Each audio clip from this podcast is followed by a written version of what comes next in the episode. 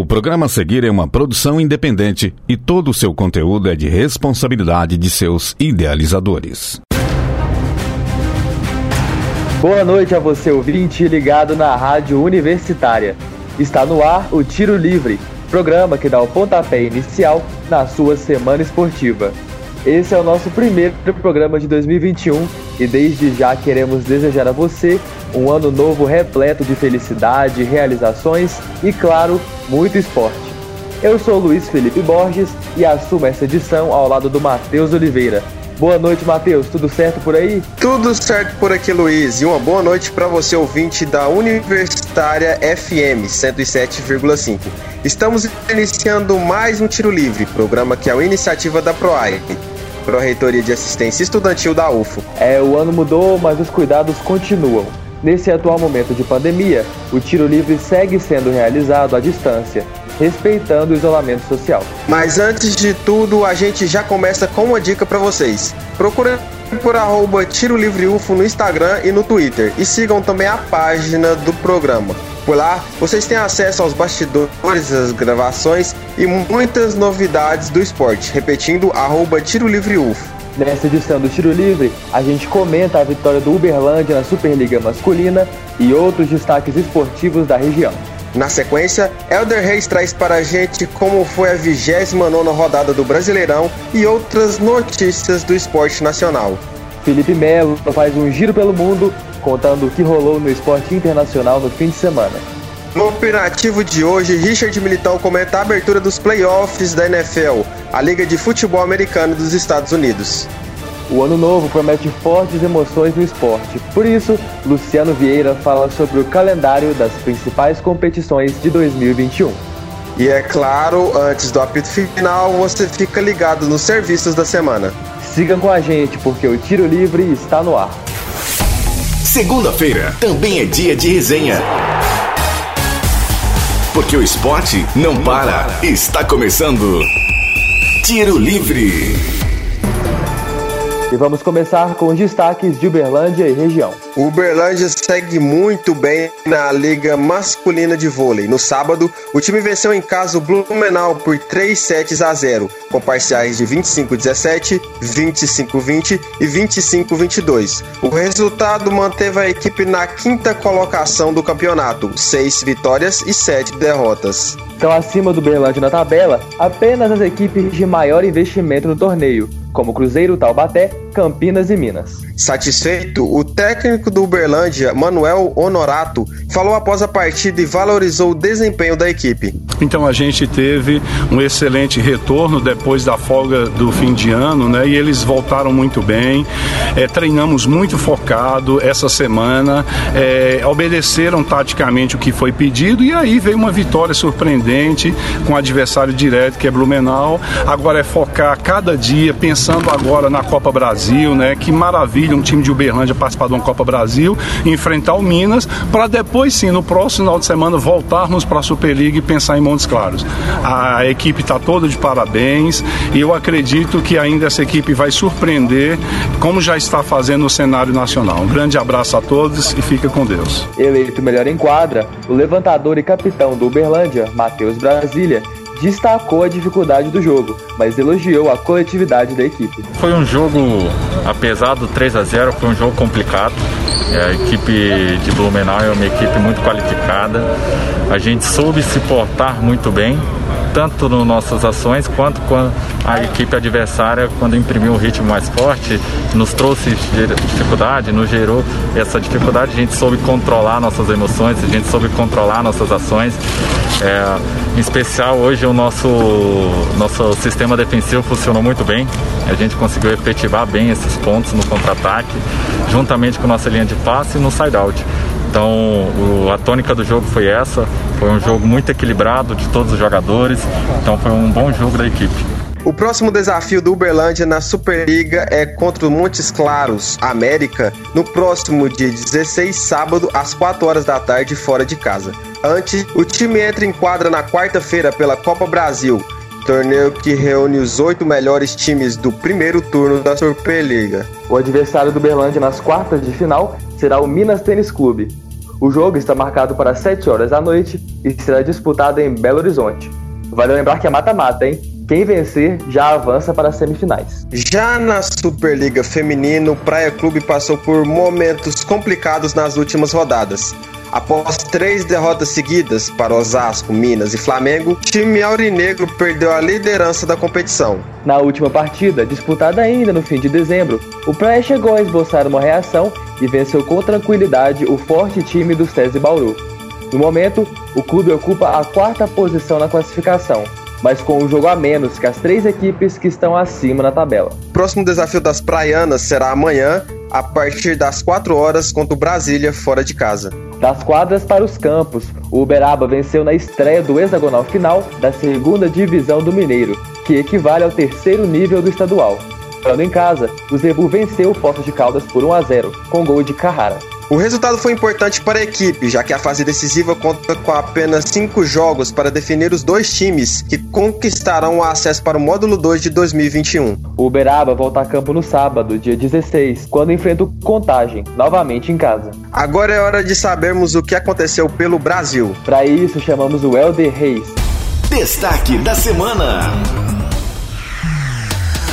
Chega mais, Helder, e conta pra gente o que aconteceu de mais relevante no esporte brasileiro. Boa noite, companheiros, e boa noite ao amigo do Tiro Livre e ouvinte da Universitária FM. A rodada 29 do Brasileirão Série A começou nesse sábado com 3 jogos. Sport e Palmeiras se enfrentaram na Ilha do Retiro, às 19 horas, e o Alviverde levou a melhor sobre a equipe pernambucana. Com placar mínimo de 1-0, gol de William Bigode aos 26 minutos do primeiro tempo. Apesar de, aos 49 do segundo tempo, o VAR ter entrado em ação e anulado um pênalti em favor do Sport, o Palmeiras retornou para São Paulo com 3 pontos a mais na tabela. Permanece em 6º lugar no G6 da Libertadores e agora pensa no jogo de volta da semi da Liberta contra o River Plate da Argentina. Com a derrota, o Sport se manteve com 32 pontos na 14ª posição, a 3 pontos do primeiro time da zona de rebaixamento. Já o clássico paranaense entre Atlético e Curitiba, atual lanterna, terminou em um sem graça 0-0, mesmo placar de Fortaleza e Grêmio. No domingo, o Flamengo novamente decepcionou e emendou 3 jogos sem vitórias, sendo a 2ª derrota seguida. Em casa, perdeu para o Ceará por 2-0, estacionou na tabela em 4º lugar com 49 pontos, embora ainda esteja na briga pelo título. Mas se continuar nessa sequência, sei não, viu? Já o Ceará subiu 2 posições e está em 9º lugar. E falando em decepção, o São Paulo também patina no campeonato e já é a 2ª derrota seguida e viu o Internacional encostar mesmo na briga pelo título. O tricolor paulista foi à Vila Belmiro enfrentar os reservas do Santos, que tem a cabeça no jogo de volta da semi da Libertadores, né? E perdeu por 1-0, gol do volante Jobson.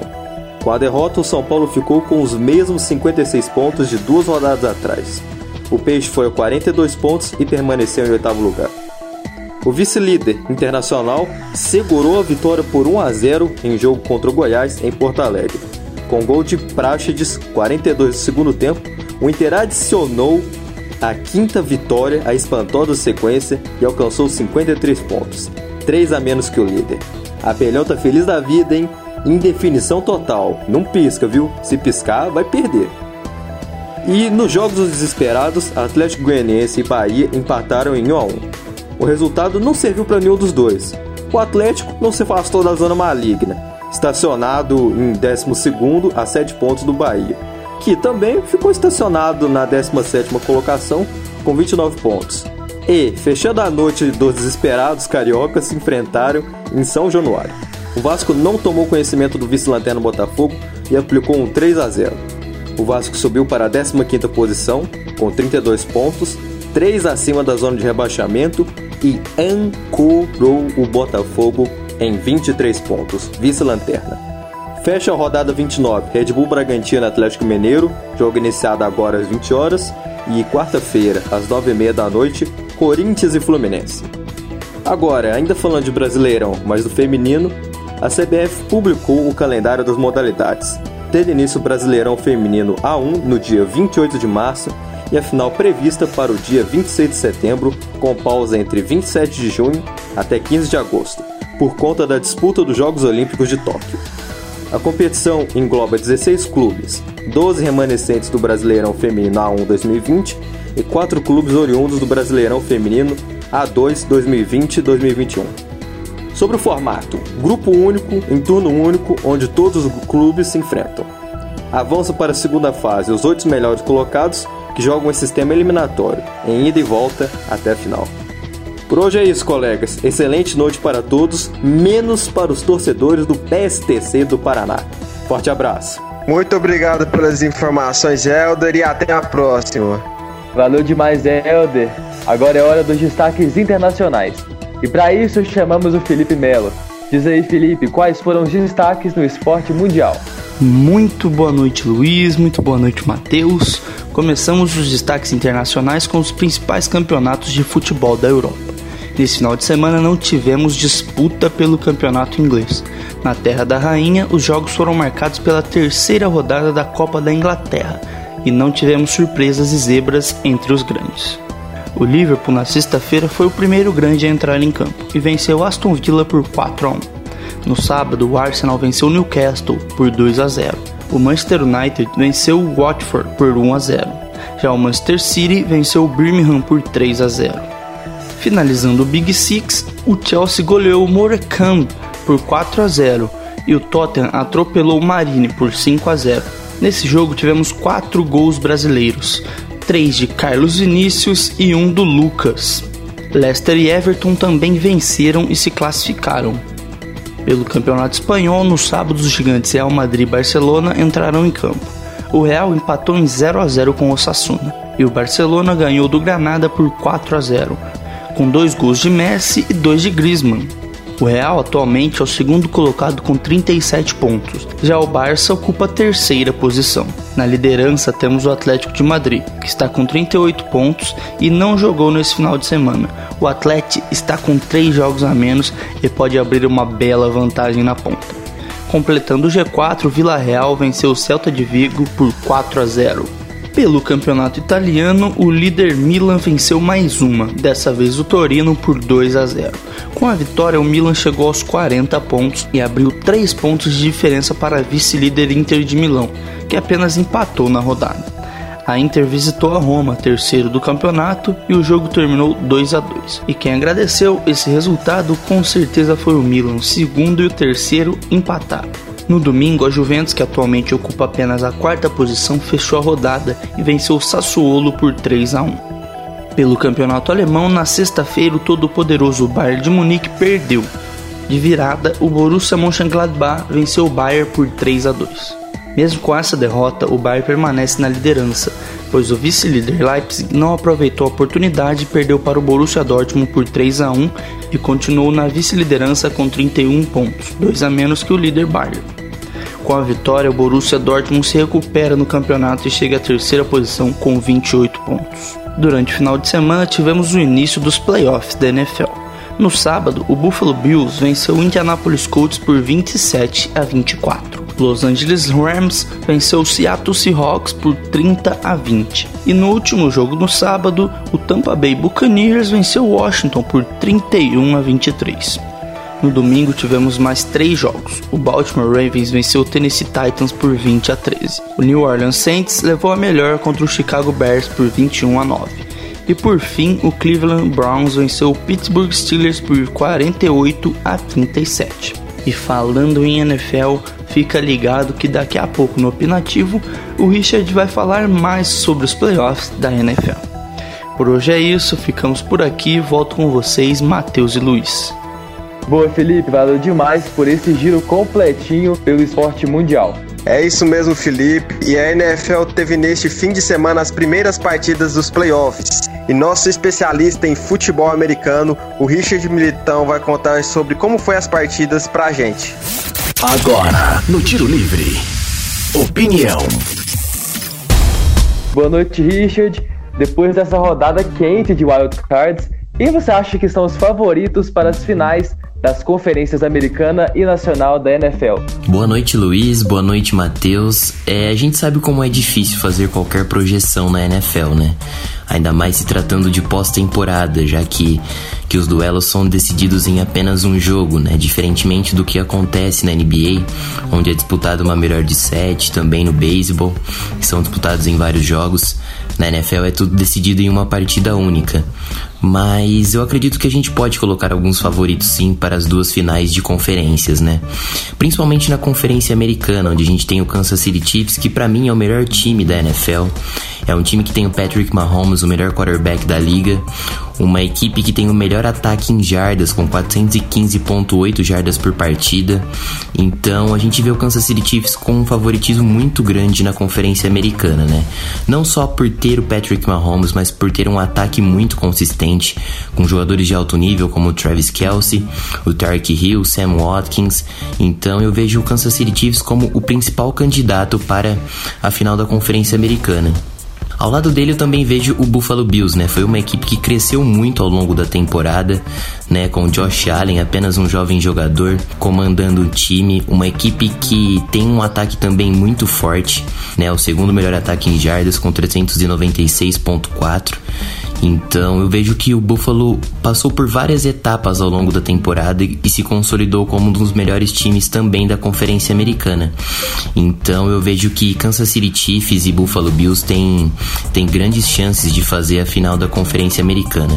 É claro que o caminho deles não vai ser tão fácil, né? O Buffalo Bills enfrenta o Baltimore Ravens, uma equipe que venceu o Tennessee Titans, né? Os Titans têm um dos melhores ataques terrestres da liga, com o Derrick Henry, um cara que correu para mais de 2.000 jardas ao longo da temporada regular. Então, Baltimore fez um trabalho incrível, né? Ontem, no domingo, no caso, freando o Derrick Henry, freando o ataque do Tennessee Titans. Então vai ser um jogo muito complicado pro Buffalo Bills, né? O trabalho das trincheiras ali, o duelo das trincheiras vai ser muito, muito complicado, né? As duas linhas, tanto a linha defensiva quanto a linha ofensiva, terão de trabalhar muito bem para parar o Lamar Jackson e também o ataque terrestre do Baltimore Ravens, que é o melhor da liga. Então eu acredito que o caminho do Bills não seja tão fácil assim. Já o Kansas City Chiefs vai ter pela frente um time talvez um pouco mais inconstante, né? Que é o Cleveland Browns, que venceu o Pittsburgh Steelers por 48-37 num começo de jogo assim absurdo, mas eu acho que parar o Kansas City Chiefs é muito complicado, né? Uma equipe que sempre trabalha com big plays, que mesmo ficando pouco tempo dentro de campo consegue produzir jogadas positivas, né? Seja com Patrick Mahomes lançando a bola, seja com ataque terrestre. Então eu vejo que o Kansas City Chiefs tem um amplo favoritismo. Já na Conferência Nacional, eu acredito que o Green Bay Packers é o melhor time, se mostrou ser o time mais consistente, com o Aaron Rodgers, possível candidato MVP, jogando de um nível absurdo, né? A gente sabe da qualidade dele, é um cara extremamente experiente na liga, já são anos e anos produzindo muito. Mas a gente também tem o New Orleans Saints, né? O Drew Brees é um cara também experientíssimo, mais de 40 anos, que joga em alto nível ainda. O Tampa Bay Buccaneers, é claro, não tem como você apostar também contra o Tom Brady, é o cara que mais venceu títulos de Super Bowl na história da NFL, com 6 conquistas, né? Você também tem um ataque muito, muito positivo com o Antonio Brown, junto com o Rob Gronkowski, Mike Evans.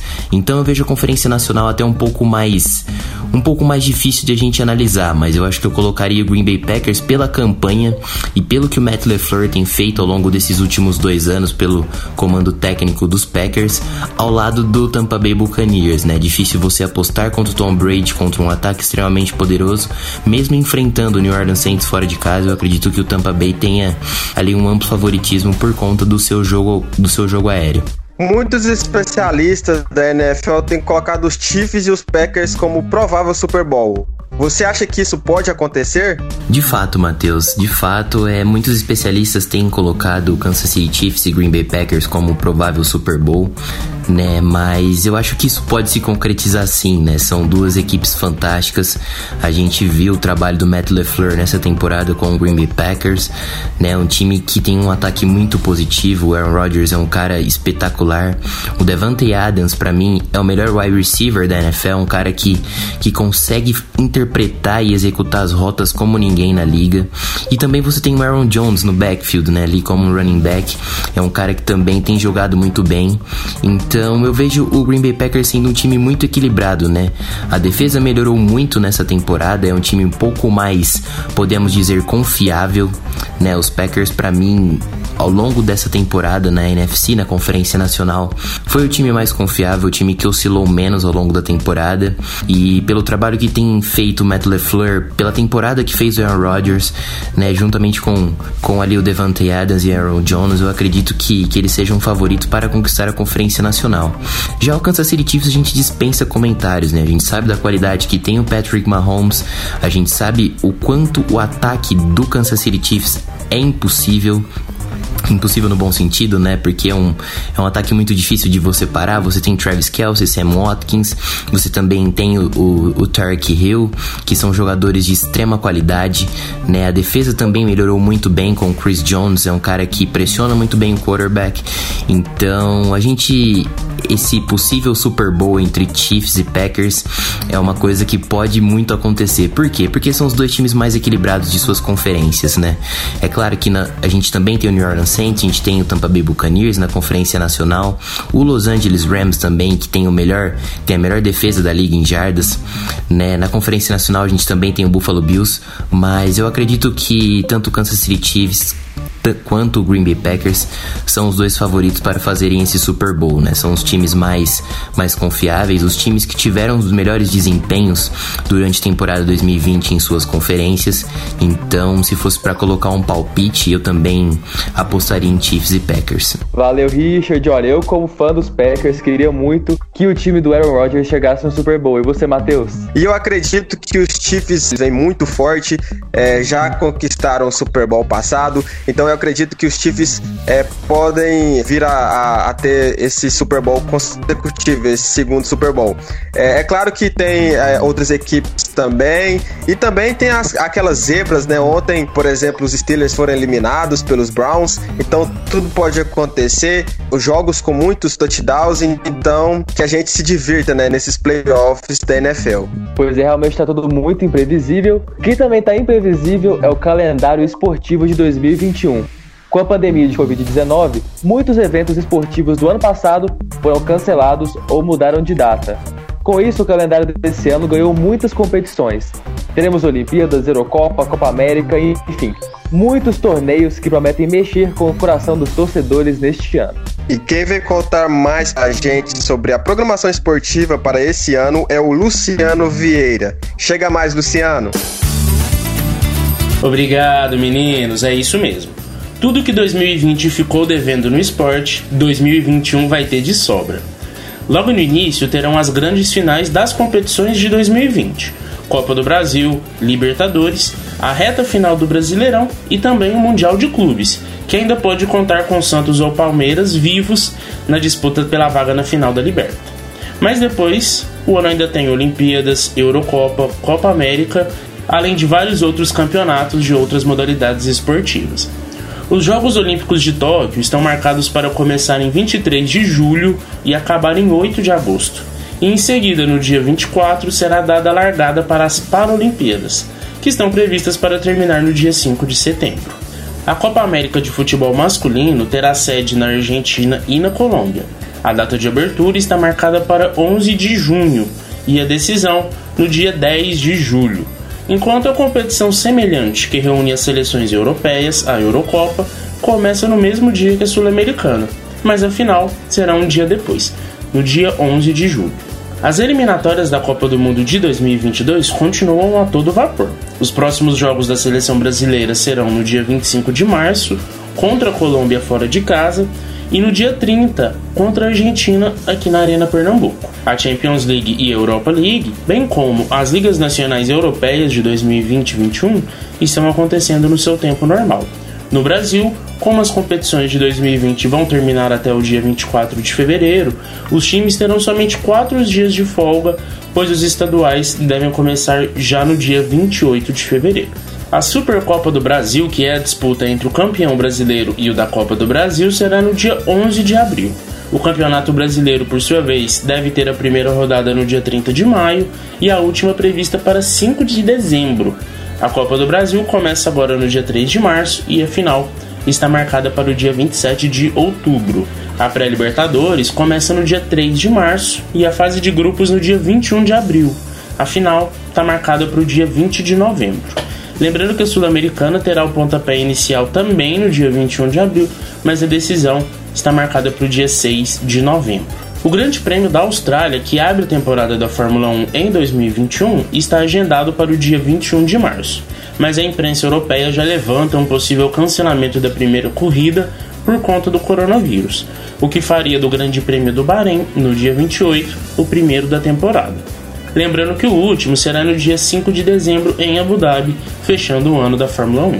Falando agora do basquete, tanto o NBB quanto a NBA já estão em andamento, e ambos os campeonatos vão terminar em 2021. O NBB começou a temporada no dia 10 de novembro e a NBA em 22 de dezembro. Já a Superliga Feminina de Vôlei está prevista para terminar em 16 de abril e a masculina no dia 24 do mesmo mês. Ambas já estão em andamento. A Copa Brasil Masculina de Vôlei de 2021 começa essa semana. O torneio vai de 13 a 23 de janeiro e reúne os 8 melhores do primeiro turno da Superliga. O Uberlândia enfrenta o Minas Tênis Clube nas quartas de final. O jogo será na Arena Minas, em Belo Horizonte, nesta quarta-feira, às 19h, com transmissão do Sport TV 2. Já o calendário das seleções de vôlei terá a Liga das Nações para ambas as categorias. Essa que é a competição mais importante na preparação dos atletas para a disputa dos Jogos Olímpicos em julho. A Liga Feminina começa dia 11 de maio e a Liga Masculina no dia 14. A principal liga de futebol americano, a NFL, começou no dia 10 de setembro e a temporada regular terminou no dia 3 de janeiro. Mas o grande campeão será definido somente no Super Bowl, no dia 7 de fevereiro, no Raymond James Stadium, em Tampa, na Flórida. Esse é o calendário das competições mais importantes. Meninos, bom programa. Valeu, Luciano, que seja um ano repleto de esporte pra gente. Muito obrigado, Luciano, e que esse ano a gente tenha a tão desejada Olimpíadas, né, que o ano passado, infelizmente, a gente não pôde contar com ela. Muito obrigado. E por último, e não menos importante, papel e caneta na mão, porque é hora dos serviços da semana. O que acontece na UFO? Você fica sabendo no Tiro Livre. Serviços UFO. A Prefeitura Universitária da Universidade Federal de Uberlândia informou que a partir dessa terça-feira, dia 12, o Campo Santa Mônica terá mais uma opção para acesso de pedestres. A entrada nesse campus a pé, antes autorizada apenas na portaria principal, na Avenida João Naves de Ávila, agora também poderá ser realizada na portaria situada na Avenida Segismundo Pereira, nos seguintes dias e horários: segunda a sextas, das 6 horas da manhã até as 5 horas da tarde, e aos sábados, das 6 horas da manhã até 1 da tarde. A Prefeitura de Uberlândia, por meio da FUTEL, está concluindo as obras de mais 2 quiosques no Parque do Sabiá. Um deles, próximo à entrada do bairro Santa Mônica, está 90% concluído, enquanto o outro, próximo ao Mundo da Criança, está 80% finalizado. Quem cuida da mente, cuida da vida. E é com esse alerta que a Pró-Reitoria de Assistência Estudantil da UFO, por meio da Diretoria de Qualidade de Vida do Estudante e da Divisão de Saúde, convida toda a comunidade a participar da campanha Janeiro Branco da UFO, que acontece remotamente até o dia 31 deste mês. O objetivo é colocar em evidência o tema de saúde mental e refletir sobre a importância da prevenção tanto no ambiente acadêmico quanto em outros contextos. Apito final. Tiro Livre. Apito final do Tiro Livre de hoje. Para sugestões e dúvidas, mande mensagem no Facebook do programa www.facebook.com/Tiro Livre. Aproveite e curta a página da Rádio Universitária FM no Facebook e no Instagram. Além disso, não se esqueça de seguir o programa, @Tiro Livre UFO. Fique atento às próximas edições, quinzenalmente na segunda-feira às 8 horas da noite. Vale ressaltar que todos os programas estão disponíveis no nosso Spotify. O Tiro Livre é uma iniciativa da PROAI, Pró-Reitoria de Assistência Estudantil da UFO. Caso você esteja andando pelos campi da UFO e notar alguma movimentação estranha, entre em contato com o WhatsApp da UFO Segura, 349 9996 3597. Repetindo, 349-9996-4597. Esta edição foi produzida por Alana Lima, Felipe Melo, Helder Reis, Luciano Vieira e Richard Militão. Apresentada por mim, Matheus Oliveira, e pelo meu parceiro Luiz Felipe Borges. Revisão de Lázaro Martins e apoio técnico de Benício Batista, Edinho Borges e Mário Azevedo. Boa noite, Matheus, e a você, ouvinte. Muito obrigado pela audiência nesta primeira edição do Tiro Livre em 2021. Boa noite, Luiz, e a você, ouvinte da 107,5. Um abraço e um ótimo ano esportivo a todos. Universitária apresentou Tiro Livre. O conteúdo que você ouviu é de uma produção independente, sendo assim de inteira responsabilidade de seus idealizadores.